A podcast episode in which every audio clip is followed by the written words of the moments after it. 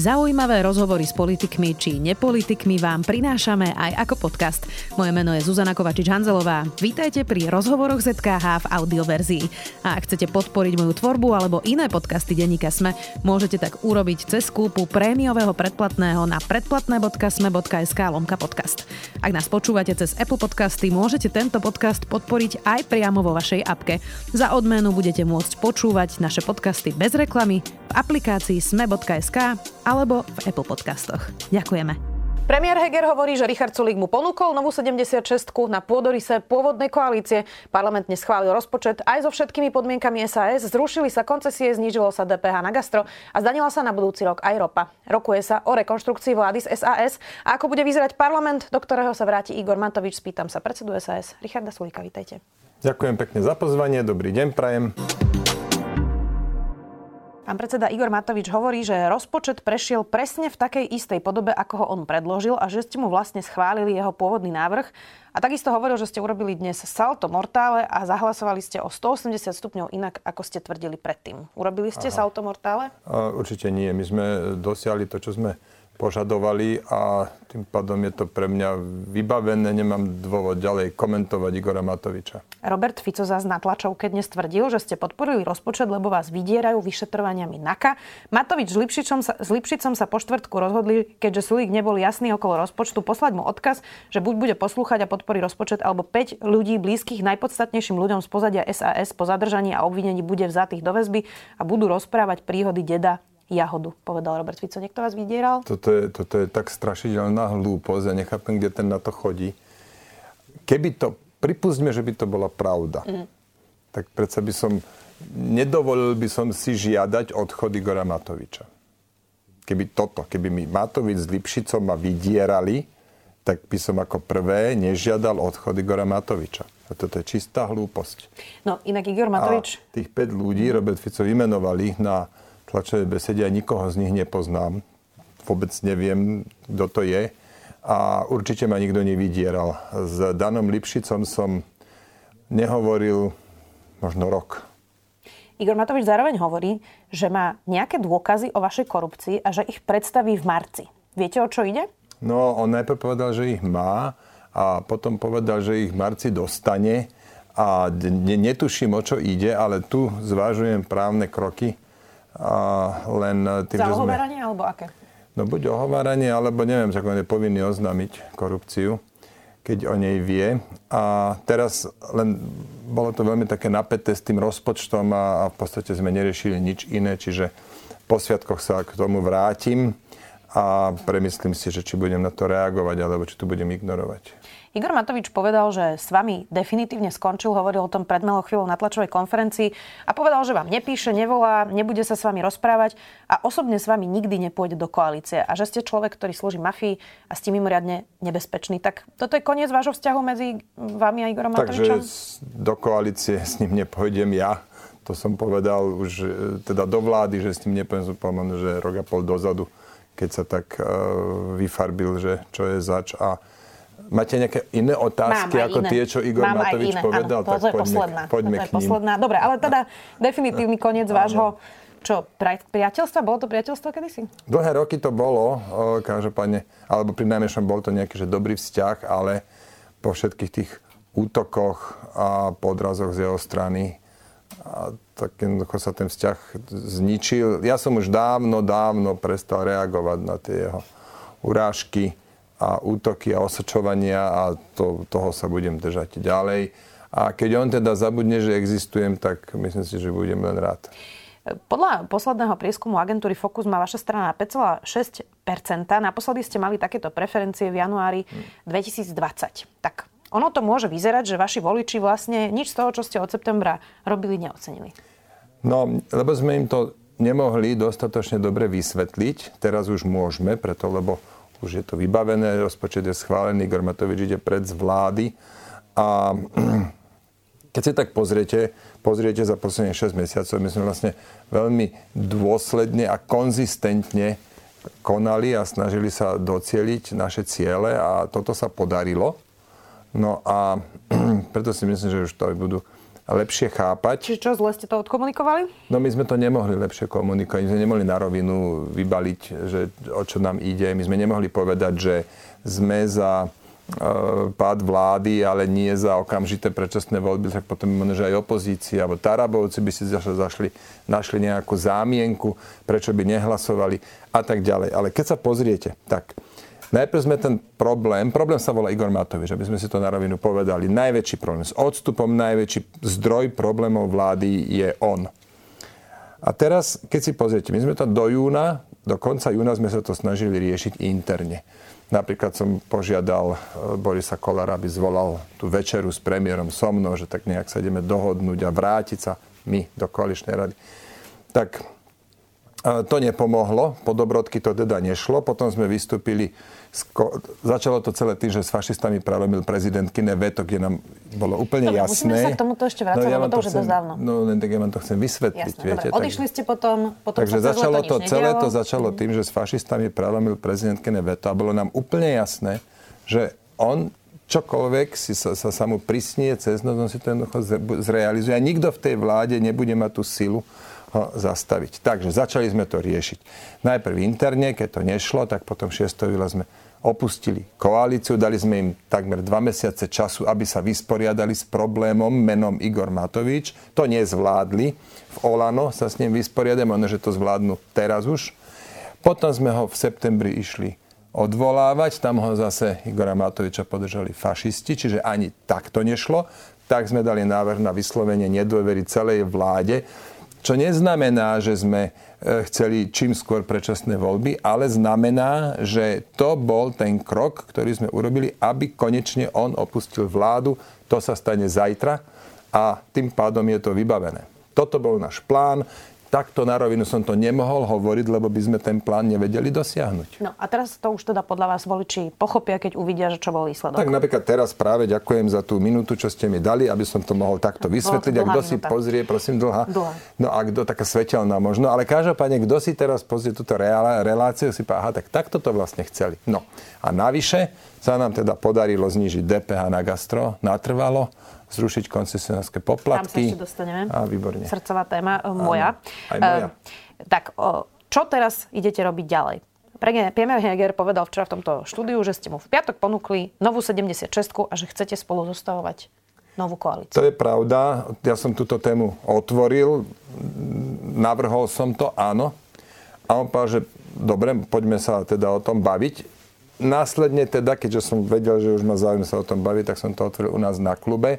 Tam na toto nebola nielen, že nebola jednota, ale aj tie, tie názory a pozície mojich poslaneckých kolegov sa príliš líšili a preto som asi dva dni neskôr povedal premiérovi, že uzavrieme túto debatu, lebo, lebo ja vidím, moji kolegovia, že, že to takto nechcú a nechcú jednotne a tá téma je na teraz vybavená. Čiže čo chcú vaši kolegovia? No, um, majú rôzne pohľady na to. Určite budeme si s nimi to najprv interne diskutovať. Ale niečo iné ako predčasné voľby existuje v tejto situácii? Ale áno, však to hovoríme dokola. Existujú vlastne tri možnosti. To je rekonštrukcia vlády, alebo nová 76 to ste teraz povedali, že nechcú. Alebo úradnícka vláda, áno, aj predčasné voľby. Aj predčasné voľby sú tam.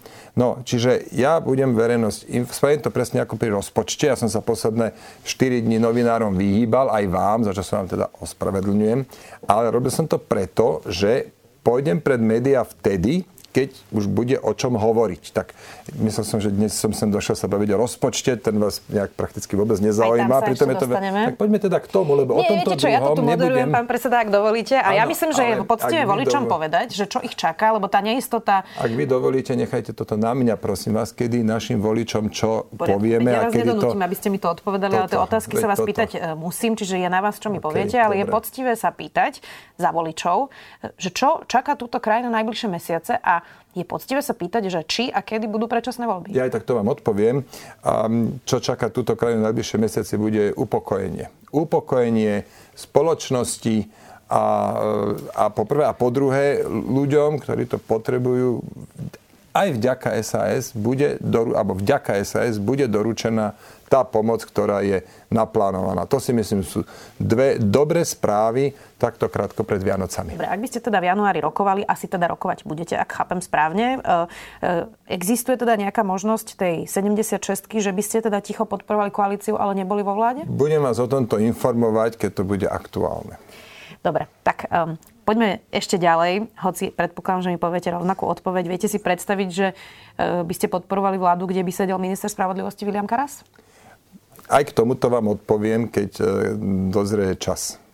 Boris Kolár hovorí, že tá nová 76 uh, by mohla byť len, ak by ste sa dohodli na predčasných voľbách, takže majú sa voliči pripraviť na to, že by teda mohli byť voľby v septembri, že toto je tá najreálnejšia verzia?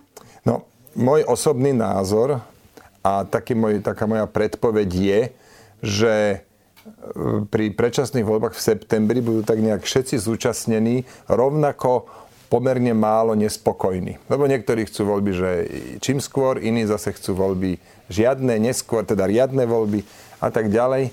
Čiže... Žiadne dúfam nie. No tak e, sme boli svetkami v parlamente takej milej chvíľky, kedy Igor Matovič si sadol za ten uh, pult nie za, za ale kde sedí predseda a navrhol všeobecným súhlasom predlžiť volebné obdobie do roku 2300. Tak to bol celkom taký milý vtip. No, tak, ale samozrejme, že, že žiadne voľby nie.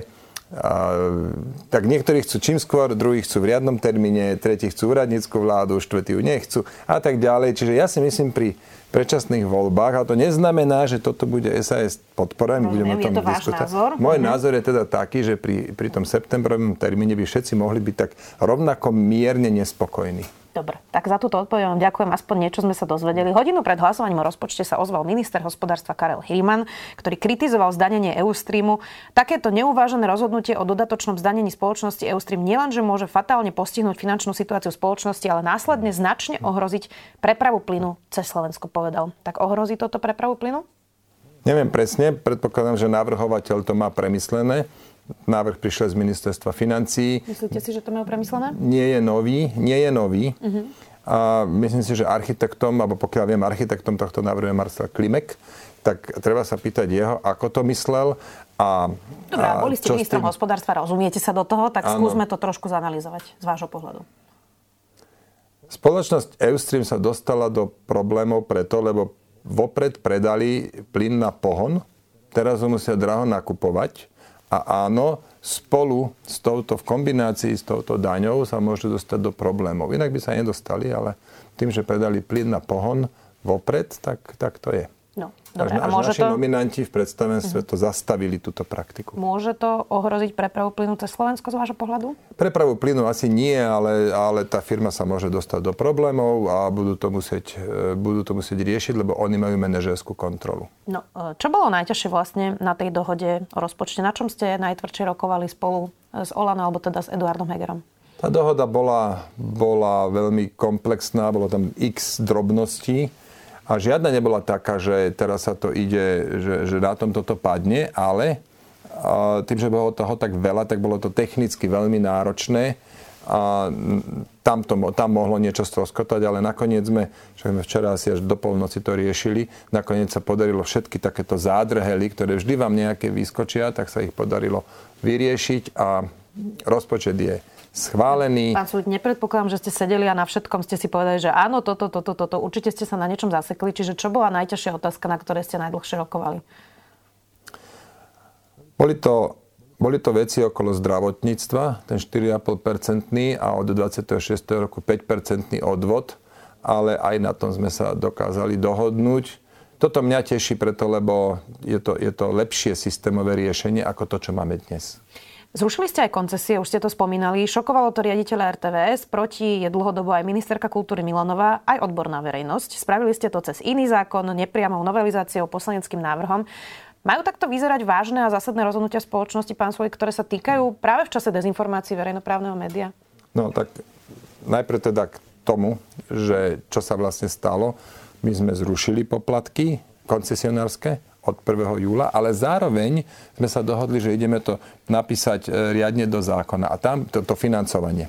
A tam to bude napísané tak, že RTVS dostane 0,15 HDP a posledného známeho HDP a tým pádom oni budú vopred presne vedieť, koľko dostanú peňazí. To je jedna vec. Druhá vec je, taká, že tie koncesionárske poplatky sa nezvyšovali x rokov a oni, a oni museli dostávať stále viac peňazí od štátu a nakoniec sa stalo to, že na koncesiách vyberú 83 miliónov a štát im dá ďalších 81. Čiže tam práve vzniká tá závislosť, lebo si to musia... sa zhodneme. A vyriešila by no. sa tým, že by sa zdvihli koncesie? Nie. Vyrieši sa to tým, Koncesie je úplná hlúposť. Ako prečo mám platiť prečo niekto, kto nemá telku? Prečo ORF má koncesie a majú, majú rovná, majú, tiež majú hlúposť. To neznamená, že všetko, čo je v Rakúsku, je super. Jednoducho koncesie sú prežitok z minulého storočia. Pozeráte niekedy by vysí, pán predseda? 12 rokov. My 12 rokov sa snažíme ich zrušiť. Mali sme k tomu referendum.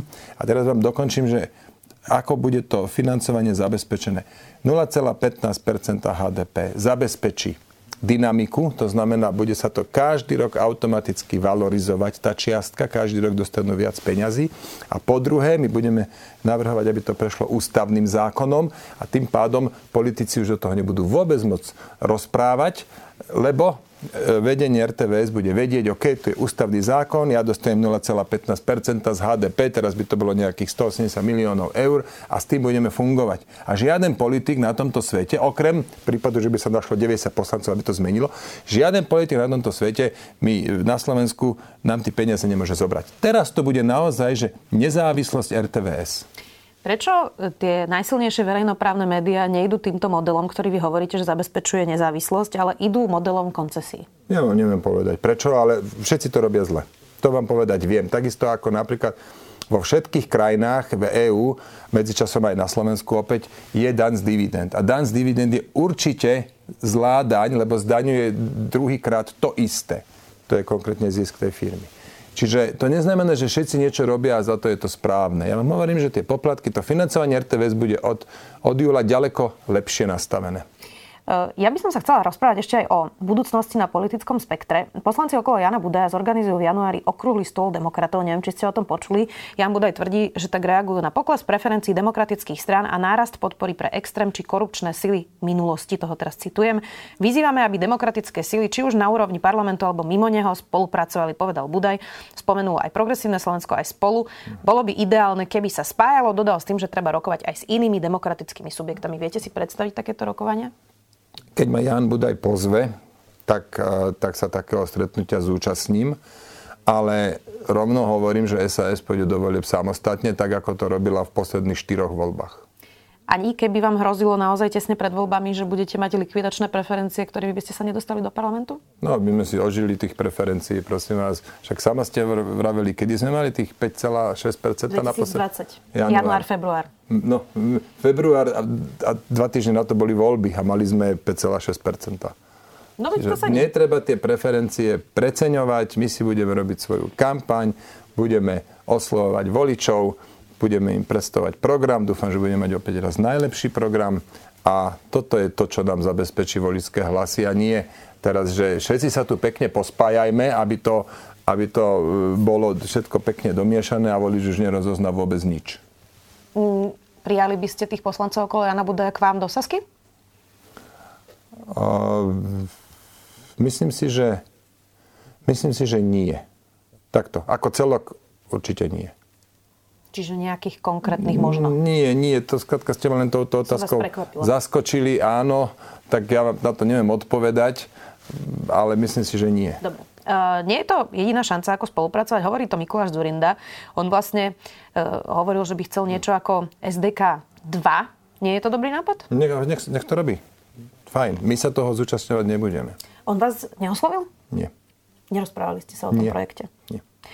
Uh, takže platí, to, čo ste povedali v denníku N, že vy sa chystáte na životnú kampaň, keď to parafrázujem. Čo to znamená Áno. životná kampaň? No, že sa do toho úplne vsadím, nebudem robiť nič iné, vlo, teda vložím a nebudem robiť nič iné, ako sa venovať tejto kampani a s, s cieľom urobiť historicky najlepší výsledok.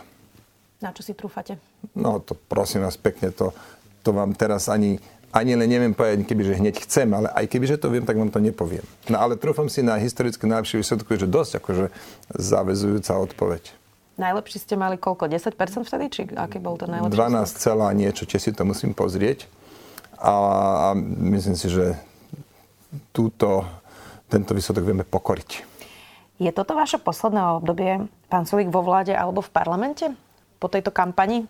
Aká je vaša budúcnosť? Mm, no moja budúcnosť je teda taká, že závisí to od toho, čo volič povie a tam sú tri možnosti. Buď nás vôbec nepošle do parlamentu, alebo nás pošle do opozície, alebo nás pošle do vlády a v závislosti od toho bude aj moja budúcnosť vyzerať. Čiže je možné, že budete ešte v nejakej ďalšej vláde? Áno, áno, je to možné. Ak, ak voliči tak rozhodnú, tak áno. Ja som sa inak pýtala na úvod, že ako bude vlastne vyzerať parlament, do ktorého sa vráti Igor Matovič. Ako bude taký parlament vyzerať? akože, ako má vyzerať. no, tak už teraz. teraz je to dosť veľký chaos, hm. povedzme áno, si úprimne. Áno. Ja viete čo, neviem, ja sa, sa Igor Matovičovi prestal, alebo prestávam sa už ako on mňa a ja jemu venovať. Už nech si robí, čo uzná za vhodné. Rovnakú otázku som kladla Eduardovi Hegerovi a bude to eh, jedna z posledných otázok. Nie je to arogantné od politikov, keď teraz hovoria, že nemôžu byť teraz predčasné voľby, lebo že volič by si vybral niečo, čo sa niektorým z nich nepáči, alebo že by volili hlas, smer. Veď predsa sú to demokratické voľby, je to sviatok Aj. slobody. Áno. Tak to prosto má byť. A e, je to také spupné, možno arogantné od politikov, že hovoria, že vlastne volič ten nevie, čo by si zvolil a teraz musíme ešte počkať. Tak mm, nebolo by poctivejšie naozaj nechať tých voličov, aby si vybrali, čo chcú? Pokojne, no, keď, nech to je hlas, smer, čokoľvek, čo by chceli. Áno, ja teda určite sa neprikláňam k tomu, že uh, ľudia sú moc uh, hlúpi na to, aby si dobre zvolili. Skratka, každá, každý národ má takú vládu, ako si zaslúži hotovo, ale národ je ten suverén, ktorý má o tom rozhodnúť. No ale napriek tomu, tá doba bola e, extrémne turbulentná a nielen kvôli teda krízam, ale aj kvôli uh, Igorovi Matovičovi. A teraz uh, myslím si, že je korektné dať tomu niekoľko mesiacov času, nech sa ukludní, nech sa upokojí tá situácia v spoločnosti a potom si ľudia v kľude vyberú, koho budú potrebovať. Už som vám vravel, že, že môj osobný názor je, že dohoda na predčasných voľbách v septembri by tak, že každý by bol nejak rovnako málo s tým nespokojný. Trochu to vyzerá, že tá kampaň eh, by mohla byť veľmi nepríjemná v zmysle, že to bude proti queer ľuďom, proti LGBT komunite. Vidíme, že Igor Matovič, hoci nie, nie je to len o ňom, ale aj o ňom, e, niekedy aj Boris Kolár sa k tomu pridá, e, veľa útočí na trans ľudí, na, na gejov, lesby e, a celú vlastne túto komunitu veľa hovorí o nejakom progresívnom liberálnom puči, to hovorí aj Milan Krajniak. Áno. Tak toto tu budeme teraz najbližšie mesiace žiť? To máme neviem povedať, čo oni, s čím pôjdu oni do kampane, ktoré témy budú otvárať. Za nás vám viem povedať, že mal som stretnutie s pánom Mackom z Združenia e, Inakosť a s pánom Samotným z, z teplárne. Dohodli sme sa, že e, budeme mať pracovné stretnutie, kde si prejdeme tú ich výzvu, ktorú teda by sme ako stále následne podporili. Registrované partnerstvo máme dlhodobo v programe Čiže, čiže nie je to tak, že tu bude len pán Krajňák niečo hovoriť a nikto iný, ale aj my budeme hovoriť a voliči sa rozhodnú, že ktorá volebná alternatíva sa im bude pozdávať viac. Budeme to samozrejme sledovať. Ďakujem pekne, že ste si našli čas. Predseda SAS Richard Sulik. Pekné sviatky a bohatého Ježiška vám prajem. Počúvali ste podcastovú verziu relácie Rozhovory ZKH. Už tradične nás nájdete na streamovacích službách, vo vašich domácich asistentoch, na Sme.sk, v sekcii Sme video a samozrejme aj na našom YouTube kanáli Denníka Sme. Ďakujeme. Odkiaľ sa berú komety? Ako funguje duha? Kto bola Emma Neuter? Čo sú to kvantové počítače? Prečo vybuchujú sopky? A ako prežiť pád z lietadla? Moje meno je Jozef moje je Samuel a spolu robíme vedátorský podcast, kde hľadáme odpovede na takéto otázky. Epizóda vychádza každý týždeň a nájdete nás vo všetkých podcastových platformách a na stránke sme.sk.